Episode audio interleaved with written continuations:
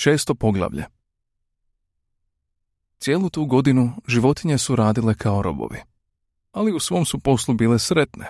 Nisu zazirale ni od kakvog napora ili žrtve, svjesne da je sve što rade za njihovo dobro i za dobrobit onih koji će doći iza njih, a ne za gomilu lijenih i pokvarenih ljudskih stvorenja. U proljeće i ljeto radili su po 60 sati tjedno, a u kolovozu Napoleon je objavio da će se raditi i nedjeljom poslje podne.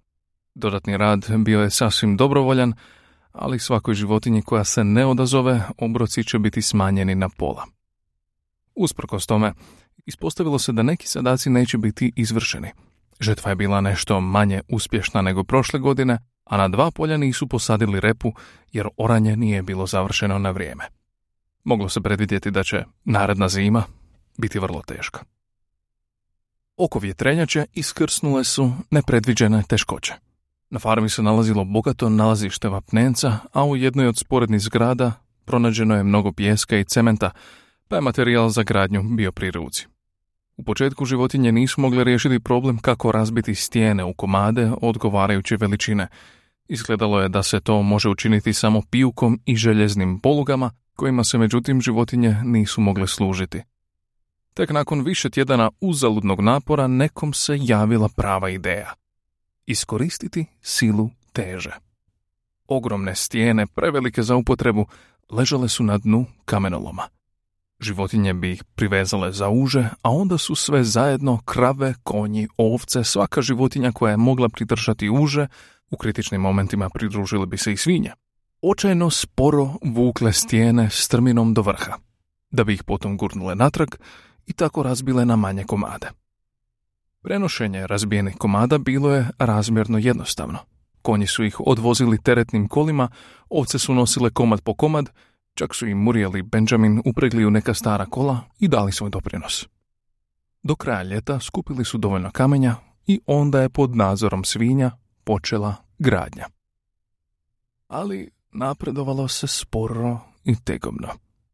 Često je trebao čitav dan napornog i iscrpljujućeg rada da se jedna stijena dovuče do vrha, a ponekad se dogodilo kada bi je gurnuli natrag, da se ipak nije razbila. Ništa se nije moglo učiniti bez boksera, koji je imao snage kao sve druge životinje zajedno. Kada bi stijena počela kliziti nizbrdo, a s njom i životinja, bokser bi se uvijek našao na pravom mjestu, povukao uže i zaustavio klizanje. Svi bi bili zadivljeni kada bi ga vidjeli kako se sav usopljen s mukom malo po malo penje uz obronak, dok mu se vrhovi kopita zarivaju u tlo, a velika leđa prekrivaju znojem. Klover ga je ponekad upozoravala da bude oprezan i da se previše ne napreže, ali bokser je nije slušao. Njegova dva gesla Radit ću više. i Napoleon je uvijek u pravu. bila su mu dostatan odgovor na sve poteškoće.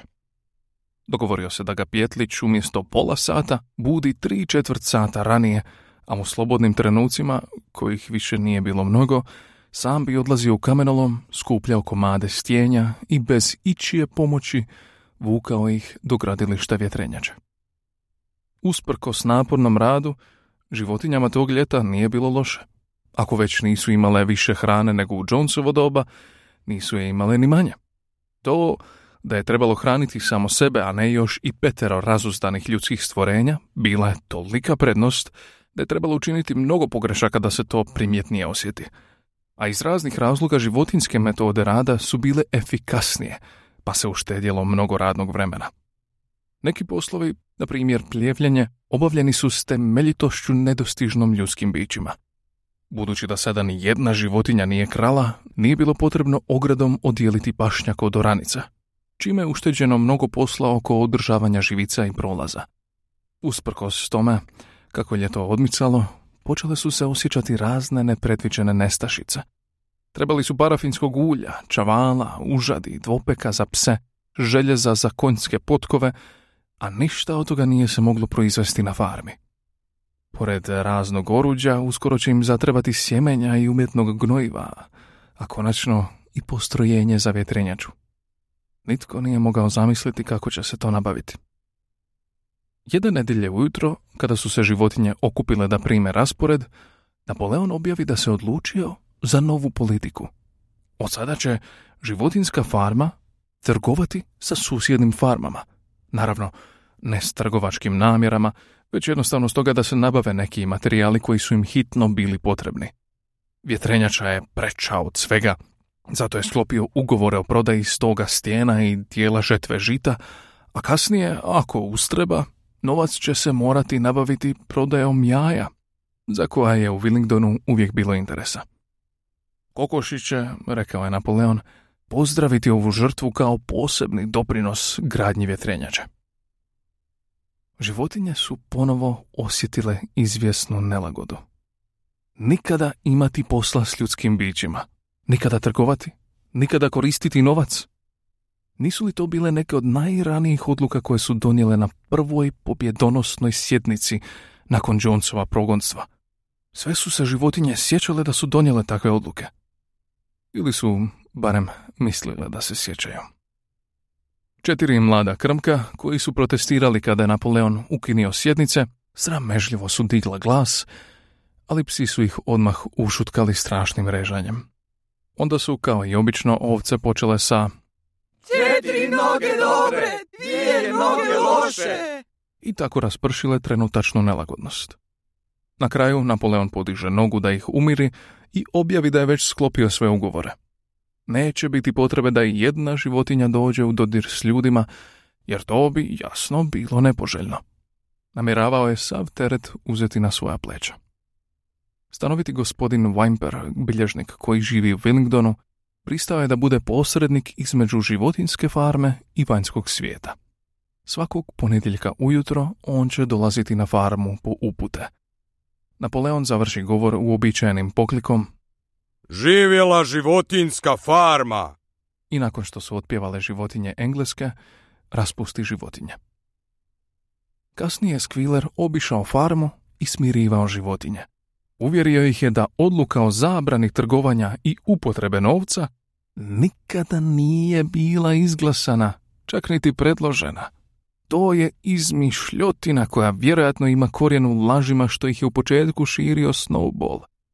Neke životinje još su pomalo sumnjale, ali Skviler ih lukavo zapita. Drugovi, jeste li sigurni da tako nešto niste sanjali? Imate li kakav dokaz o takvoj odluci? Je li ona negdje zapisana? A budući da zaista nije postojalo ništa napismeno, životinje su bile zadovoljne što se radi o zabuni. Gospodin Wimper je, prema dogovoru, svakog ponedjeljka posjećivao farmu. Bio je to omanji čovjek, prepredena izgleda, sa zaliscima. Nije bio odveć poslovan bilježnik, ali je bio dovoljno oštruman da prije ostalih shvati da će životinska farma trebati posrednika i da bi moglo biti korisno zastupati njene interese.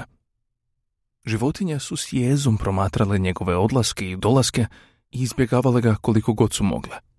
Pa ipak, kad su vidjele kako Napoleon na svoje četiri noge izdaje naređenja Wimperu koji je stajao na dvije noge, bile su ponosne i djelomice pomirene s novim sporazumom. Njihovi odnosi s ljudima više nisu bili sasvim isti kao prije. Sada, kada je poslovala uspješnije, ljudi nisu manje mrzili životinsku farmu.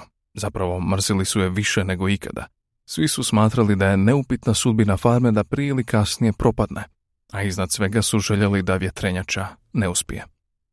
Okupljali bi se u krčmi i crtajući dijagrame jedan drugome dokazivali da će se vjetrenjača sigurno srušiti, a ukoliko se to kojim slučajem i ne dogodi, onda sigurno neće nikad proraditi.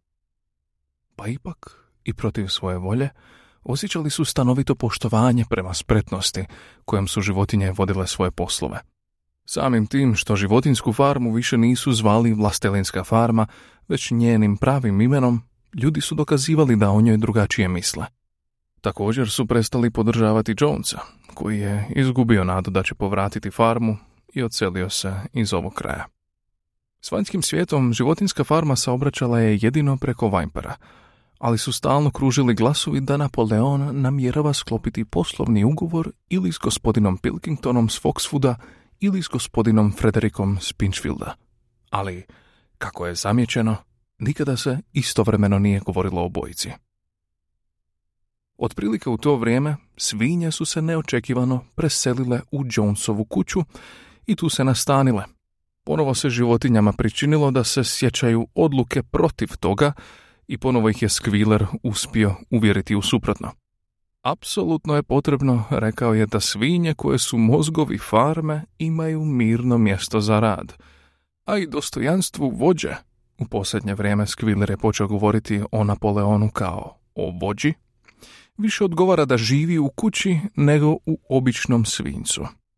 Usprkos tome, nekim je životinjama smetalo kada su čule da svinje ne samo da jedu u kuhinji i koriste salon kao sobu za odmor, već i spavaju u krevetima. Bokser je prešao preko toga s uobičajenim. Napoleon je uvijek u pravu. Ali je Clover, kojoj se činilo da se sjeća strogog pravila protiv spavanja u krevetu, otišla u sušu i tamo pokušala odgonetnuti sedam zapovjedi. Budući da je mogla pročitati samo nekoliko pojedinačnih slova, dovela je Muriel. Muriel, Reče, pročitaj mi četvrtu zapovjed. Ne stoji li u njoj da je zabranjeno spavati u krevetu? Muriel je sricala s naporom. Ona glasi, nijedna životinja ne smije spavati u krevetu. S plahtama. Izustila je konačno. Začudo, Clover se nije sjećala da je četvrta zapovjed spominjala plahte, ali ako je tako pisalo na zidu, bit će da tako jest. A Skviler, koji se tog trenutka u pratnji dva tri psa, našao u blizini, postavi čitavu stvar na pravo mjesto. Znači, drugovi, čuli ste Reče, da mi svinje sada spavamo u krevetima? A zašto ne bismo? Valjda ne smatrate da je ikada postojala odluka protiv kreveta? Krevet označava mjesto za spavanje. Ako pravilno gledamo, hrpa slame u staji je krevet. Odluka je bila protiv plahti, koje su ljudski izum. Mi smo međutim odstranili plahte i spavamo na gunjevima. I tako se spava vrlo udobno.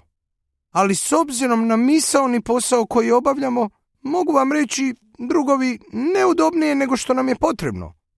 Drugovi, zar nam želite oduzeti pravo na odmor? Zar želite da svoje dužnosti obavljamo premoreni?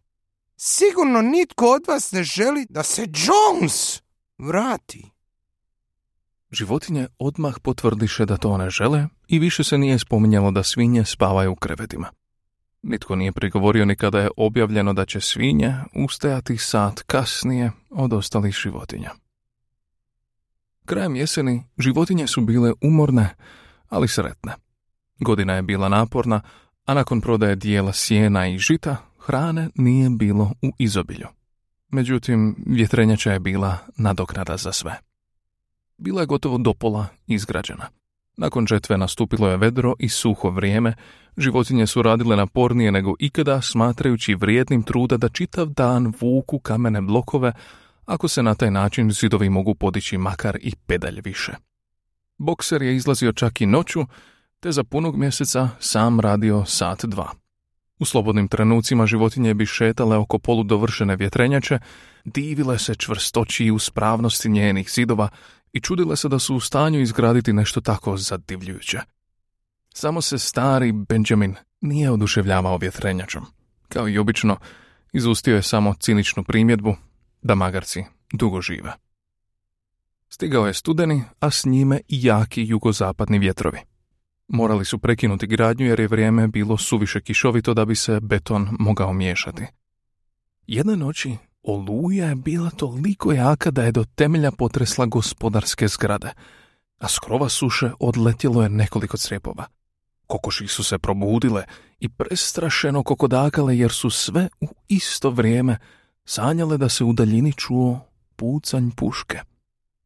Ujutro, kad su izašle iz staja, životinje su primijetile da je srušen jarbol zastave i da je jedan brijest u dnu voćnjaka iščupan poput travke. Tren kasnije začuli su se očajni krici. Ukazao im se strašan prizor. Vjetrenjača je bila u ruševinama. S mjesta potrčeše prema brežuljku. Napoleon koji je obično mirno šetkao, trčao je na čelu. Da, srušen do temelja. Ovdje je ležao plod svih njihovih bitaka, a kamenje koje su razbijale i teglile s toliko muke, ležalo je razbacano svuda uokolo. Nemoćne da progovore, tužno su stajale promatrajući ostatke urušenog kamenja. U toj tišini Napoleon je obilazio mjesto katastrofe i povremeno njuškao zemlju. Oštro je mahao ukručenim repom, to je bio znak napregnute duhovne aktivnosti. Iznenada zastade kao da se odlučio. Drugovi, Reče mirno. znate li tko je za ovo odgovoran? Znate li tko je došao noću i srušio našu vjetrenjaču? Snowball! Zaurla iznenada poput groma. To je učinio Snowball! Iz čiste zlobe, želeći onemogućiti naše planove i osvetiti se za jednoglasno progonstvo. Taj izdajnik je pod plaštem noći dopuza ovamo i razorio naš trud od gotovo godinu dana. Drugovi, na licu mjesta osuđujem Snowballa. Na smrt. Životinja koja ga privede pravdi dobit će odlikovanje, životinski heroj drugog reda i pola vagona jabuka. Čitav vagon dobit će onaj tko ga uhvati živa.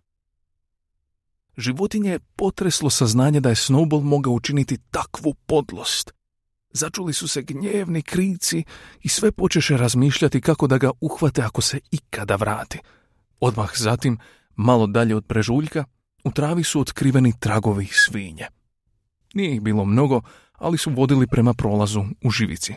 Napoleon ih je pomno onjušio i rekao da su Snowballovi. Prema njegovom mišljenju, Snowball je vjerojatno došao iz smjera Foxwooda.